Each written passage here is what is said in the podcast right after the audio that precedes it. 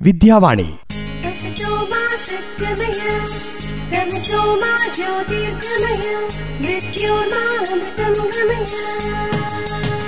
S S L C plus two പരീക്ഷ ഒരുക്ക പരിപാടി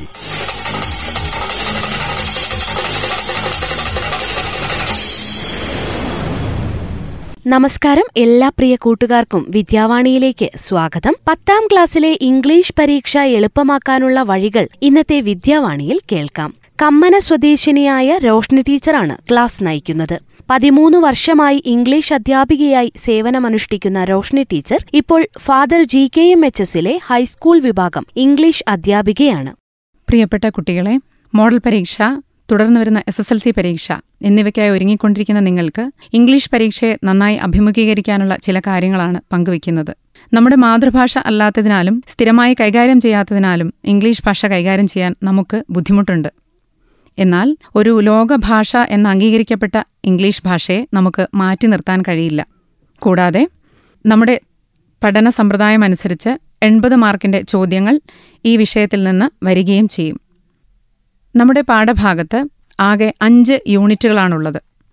അവയിൽ നാല് ചെറുകഥകൾ നാല് കവിതകൾ ഒരു ഗാനം ഒരു ഓർമ്മക്കുറിപ്പ് തിരക്കഥ സംഭവകഥ പ്രഭാഷണം ഏകാംഗം എന്നിവയാണ് നമുക്ക് പഠിക്കാനുള്ളത്.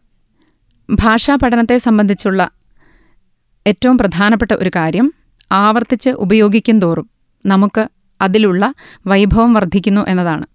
അതുകൊണ്ട് തന്നെ ആവർത്തിച്ച് ഇംഗ്ലീഷ് പാഠഭാഗങ്ങൾ വായിക്കും തോറും നിങ്ങൾക്ക് മാർക്ക് സ്കോർ ചെയ്യാൻ എളുപ്പമായിരിക്കും. പരീക്ഷയിൽ നമ്മുടെ വായനാശേഷിയും എഴുതാനുള്ള കഴിവും അളക്കപ്പെടുന്നുണ്ട്. എത്രമാത്രം കൃത്യതയോടെ നിങ്ങൾക്ക് ഈ ഭാഷ കൈകാര്യം ചെയ്യാൻ കഴിയുന്നു എന്ന് പരിശോധിക്കുന്നു. ഗദ്യഭാഗങ്ങൾ പഠിക്കുന്ന സമയത്ത് അതിലെ പദപ്രയോഗങ്ങൾ ലാംഗ്വേജ് എലമെന്റ്സ് എന്നിവ ശ്രദ്ധിക്കുക. പുതുതായി പഠിക്കുന്ന വാക്കുകൾ പ്രത്യേകിച്ച് ടെക്സ്റ്റിൽ തന്നെ അർത്ഥം നൽകിയിട്ടുള്ളവ പ്രത്യേകമായി ശ്രദ്ധിക്കണം. കാരണം ഇവ റീഡിംഗ് കോംപ്രിഹെൻഷൻ വിഭാഗത്തിൽ തന്നിരിക്കുന്ന ചോദ്യങ്ങളിൽ ചില വാക്കുകൾക്ക് പകരം എഴുതാനോ അർത്ഥം കണ്ടെത്താനോ ചോദിച്ചേക്കാം. ടെക്സ്റ്റിൽ തന്നിരിക്കുന്ന ആക്ടിവിറ്റീസിനെ അടിസ്ഥാനമായി പദസമ്പത്ത് വ്യാകരണം ഭാഷ ഉപയോഗിക്കാനുള്ള കഴിവ് ഇവ പരീക്ഷയിൽ അളക്കപ്പെടുന്നുണ്ട്. അതുകൊണ്ട് തന്നെ വായന അതിപ്രധാനമാണ്. എത്ര കൂടുതൽ വായിക്കാൻ കഴിയുന്നുവോ അത്രയും നല്ലത്.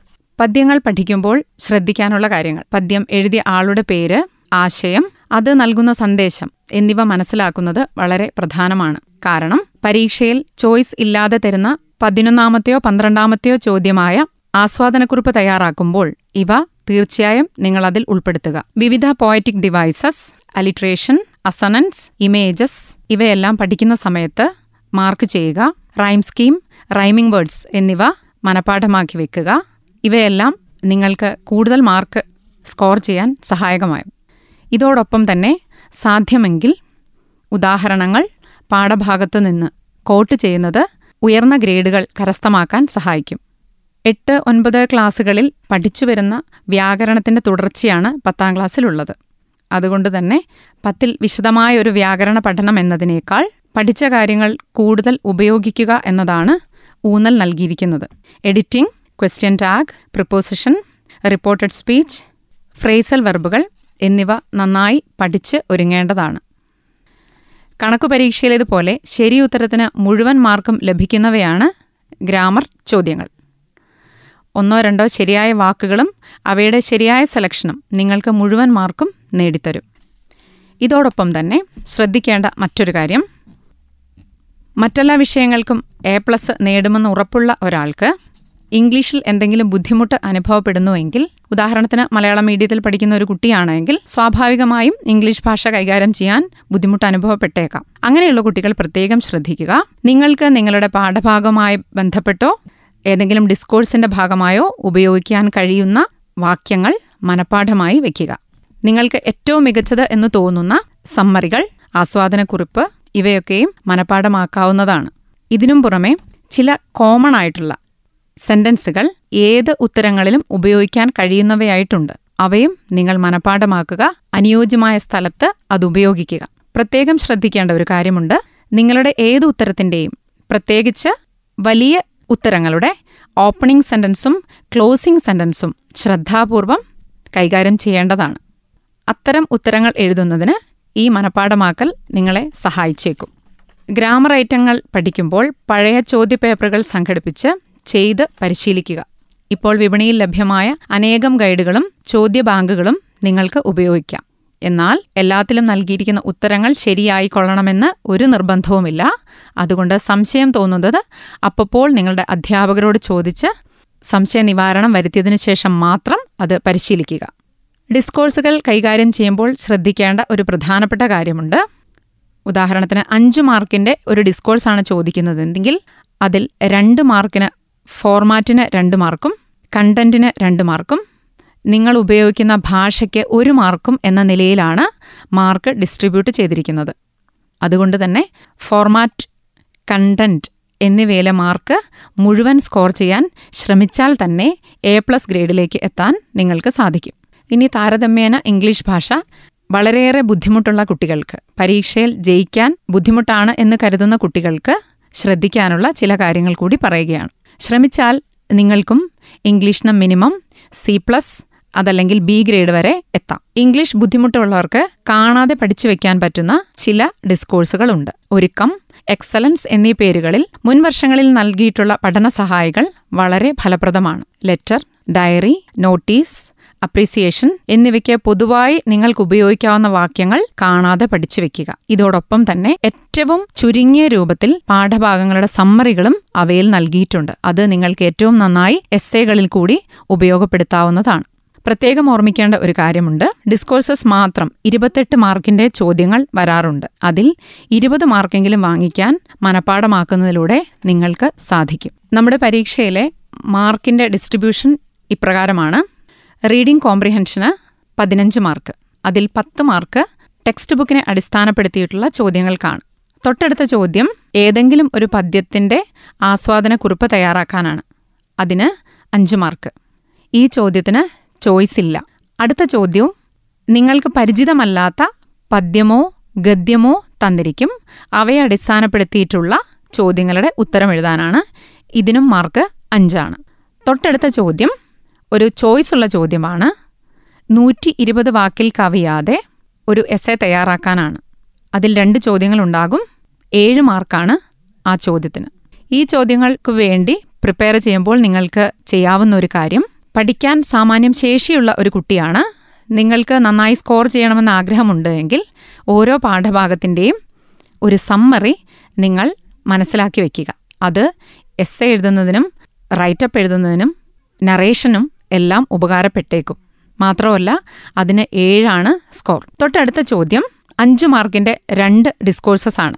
ഇതിൽ കഴിഞ്ഞ മൂന്ന് നാല് വർഷങ്ങളായി കണ്ടിന്യൂസ് ആയി ചോദിച്ചിട്ടുള്ള ചോദ്യങ്ങൾ ഇപ്രകാരമാണ്. കോൺവെർസേഷൻ ഡയറി നോട്ടീസ് ഇവയിൽ ഏതെങ്കിലും ഒന്നാണ് എഴുതാൻ ആവശ്യപ്പെടാറ്. ഇതിൽ മുൻപ് പറഞ്ഞതുപോലെ നിങ്ങൾക്ക് ഫോർമാറ്റിലുള്ള മാർക്ക് ഒരു മാർക്ക് പോലും നഷ്ടപ്പെടാതെ എഴുതാൻ ആയാൽ ആ വിഭാഗത്തിലും മാക്സിമം മാർക്ക് സ്കോർ ചെയ്യാം. അതിനടുത്ത് വരുന്ന ചോദ്യവും ഡിസ്കോഴ്സസ് തന്നെയാണ്. പക്ഷെ അതിൽ മൂന്ന് ചോദ്യങ്ങൾക്കാണ് ഉത്തരം എഴുതേണ്ടത്. സാധാരണയായി ഈ വിഭാഗത്തിൽ വരുന്ന ചോദ്യങ്ങൾ letter profile character sketch speech narration എന്നിവയാണ്. ആറ് മാർക്കിന്റെ ഈ വിഭാഗത്തിലെ ചോദ്യങ്ങൾക്കും പാഠഭാഗവുമായി നിങ്ങൾക്ക് എത്രമാത്രം അറിവുണ്ടോ അത് അളക്കുന്നതാണ്. ഈ വിഭാഗത്തിലും നിങ്ങൾക്ക് ചില കാര്യങ്ങൾ കാണാതെ പഠിച്ചു വയ്ക്കാം പ്രത്യേകിച്ച് പ്രൊഫൈൽ ലെറ്റർ എന്നിവ. ഈ ചോദ്യങ്ങൾക്ക് ഉത്തരം എഴുതുമ്പോൾ ശ്രദ്ധിക്കേണ്ട ഒരു കാര്യമുണ്ട്. നിങ്ങൾക്ക് മാക്സിമം സ്കോർ ചെയ്യാൻ കഴിയുന്ന ഉത്തരങ്ങൾ ഏതാണോ അവ അറ്റംപ്റ്റ് ചെയ്യാൻ ശ്രമിക്കുക. ഉദാഹരണത്തിന് ഫോർമാറ്റിനും കണ്ടന്റിനും നിങ്ങൾക്ക് കൂടുതൽ മാർക്ക് ലഭിക്കുന്നത് ലെറ്ററിനാണ് എങ്കിൽ സ്പീച്ച് എന്ന ഓപ്ഷനിലേക്ക് പോകാതെ ലെറ്റർ എഴുതാൻ ശ്രമിക്കുക. പ്രൊഫൈലും അതേപോലെ നിങ്ങൾക്ക് വളരെ എളുപ്പത്തിൽ മാർക്ക് സ്കോർ ചെയ്യാൻ സഹായിക്കുന്ന ഒരു ചോദ്യമാണ്. മുപ്പത്തി രണ്ട് മുതലുള്ള ചോദ്യങ്ങൾ ഗ്രാമർ ഐറ്റങ്ങളാണ്. ഇവയിൽ ആദ്യ ഭാഗത്ത് ചോദിക്കുന്നത് ഒരു സംഭാഷണം പൂരിപ്പിക്കാനാണ്. അഞ്ച് മാർക്കിന്റെ ചോദ്യമായിരിക്കും ഇത്. ഈ ചോദ്യത്തിൽ tense tag questions conditional clause question making had better എന്നിവയെല്ലാം ഉൾപ്പെട്ടേക്കാം. ചോദ്യങ്ങൾ പല അവസരങ്ങളിലും മാറി മാറി വരാറുണ്ട്. എങ്കിലും ഈ ചോദ്യങ്ങളിൽ ഇവയിൽ ഏതെങ്കിലുമൊക്കെ ഉൾപ്പെട്ടിരിക്കും. അതുകൊണ്ട് ടെൻസ് ക്വസ്റ്റ്യൻ ടാഗ് ക്ലോസസ് ചോദ്യ നിർമ്മിതി ഹാഡ് ബെറ്റർ പോലുള്ള പ്രയോഗങ്ങൾ നിങ്ങൾ നന്നായി മനസ്സിലാക്കി വെക്കേണ്ടതാണ്. തുടർന്ന് വരുന്ന ഒരു ചോദ്യം ശരിയായ പ്രിപ്പോസിഷനുകൾ ചേർത്ത് തന്നിരിക്കുന്ന പാരഗ്രാഫ് പൂർത്തിയാക്കാനാണ്. ഇതിൽ ചിലപ്പോഴൊക്കെ ചോദ്യങ്ങൾ പാഠഭാഗത്തെ അധികരിച്ചു തന്നെ വരാറുണ്ട്. അത് മുൻപ് പറഞ്ഞതുപോലെ എത്ര അധികം തവണ നിങ്ങൾ പാഠഭാഗം വായിക്കുന്നുവോ അത്രയും എളുപ്പത്തിൽ നിങ്ങൾക്ക് മാർക്ക് സ്കോർ ചെയ്യാം. പ്രിപ്പോസിഷനെ തുടർന്ന് വരുന്ന ചോദ്യം മിക്കപ്പോഴും റിപ്പോർട്ടഡ് സ്പീച്ചാണ്. റിപ്പോർട്ടഡ് സ്പീച്ച് ഒൻപതാം ക്ലാസ്സിലെ പാഠഭാഗത്തിന് തുടർച്ചയായി നിങ്ങൾ പത്താം ക്ലാസ്സിലും കൈകാര്യം ചെയ്തിട്ടുള്ളതാണ്. അത് കൂടുതൽ തവണ എഴുതി പരിശീലിക്കുക കൂടുതൽ ചോദ്യങ്ങൾ ചെയ്തു പരിശീലിക്കുക അങ്ങനെ രണ്ട് മാർക്കും നഷ്ടപ്പെടാതെ നിങ്ങൾക്ക് സ്കോർ ചെയ്യാം. തുടർന്ന് വരുന്ന ഭാഗം എഡിറ്റിംഗ് ആണ്. എഡിറ്റിങ്ങിലും മുൻപ് പറഞ്ഞതുപോലെ പ്രയോഗത്തിലുള്ള തെറ്റ് ടെൻസ് അക്ഷരത്തെറ്റ് പ്രിപ്പോസിഷൻ വ്യത്യാസപ്പെടുത്തി നൽകിയിരിക്കുന്നത് ഇവയിൽ എന്തു വേണമെങ്കിലും ആകാം. ശരിയായി മൂന്നോ നാലോ തവണ ആ തന്നിരിക്കുന്ന ഭാഗം വായിച്ചതിന് ശേഷം മാത്രം നിങ്ങൾ ആൻസർ എഴുതാൻ പരിശ്രമിക്കുക. തൊട്ടടുത്തത് ഫ്രേസൽ വെർബുകളാണ് അത് ഒരു പരിധിവരെ നിങ്ങൾക്ക് ബൈഹാർട്ട് ചെയ്ത് വയ്ക്കാവുന്ന കാര്യങ്ങളാണ്.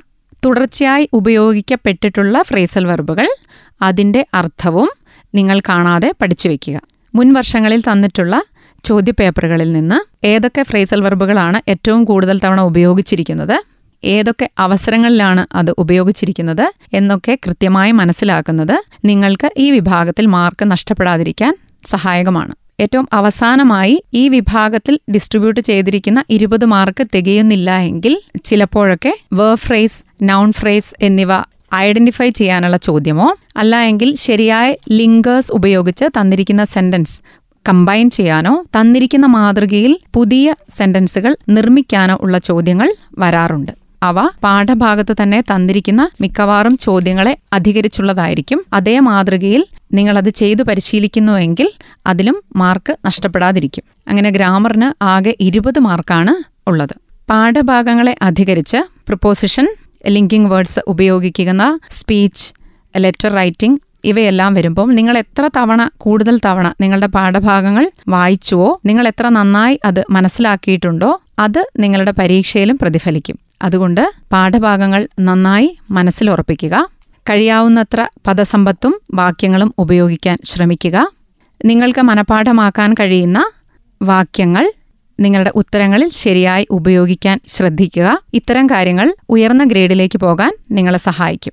പഠനം ബുദ്ധിമുട്ടുള്ള കുട്ടികളെ സംബന്ധിച്ച് മുൻപ് പറഞ്ഞതുപോലെ നിങ്ങൾക്ക് യൂണിവേഴ്സലായി ഉപയോഗിക്കാൻ കഴിയുന്ന ഡയറികളുണ്ട്. Letters profile character sketch speech. ഇവയ്ക്ക് വേണ്ട സെന്റൻസുകൾ കാണാപാഠം പഠിച്ചു വയ്ക്കുക. ഇത്തരമൊരു പഠനത്തിലൂടെ ഇംഗ്ലീഷ് ഭാഷയിലും എൺപത് മാർക്കിലാണ് ചോദ്യമെങ്കിലും നിങ്ങൾക്ക് നല്ല ഒരു സ്കോർ നേടാൻ സാധിക്കും. നല്ല ഒരു പരീക്ഷ ആശംസിക്കുന്നു. താങ്ക് യു വിദ്യാവാണിയിലൂടെ കൂട്ടുകാർ കേട്ടത് എസ് എസ് എൽ സി പരീക്ഷയിൽ ഇംഗ്ലീഷ് എന്ന വിഷയത്തെ എങ്ങനെ കൈകാര്യം ചെയ്യാം എന്നതിനെക്കുറിച്ച് father G K M H എസിലെ ഇംഗ്ലീഷ് അധ്യാപിക റോഷ്നി ടീച്ചർ നയിച്ച ക്ലാസ്സാണ്. വിദ്യാവാണി വീണ്ടും നാളെ ഇതേ സമയം മറ്റൊരു വിഷയവുമായി കൂട്ടുകാരുടെ അരികിലേക്ക് എത്തും. കാത്തിരിക്കുക. വിദ്യാവാണി. സത്യമയ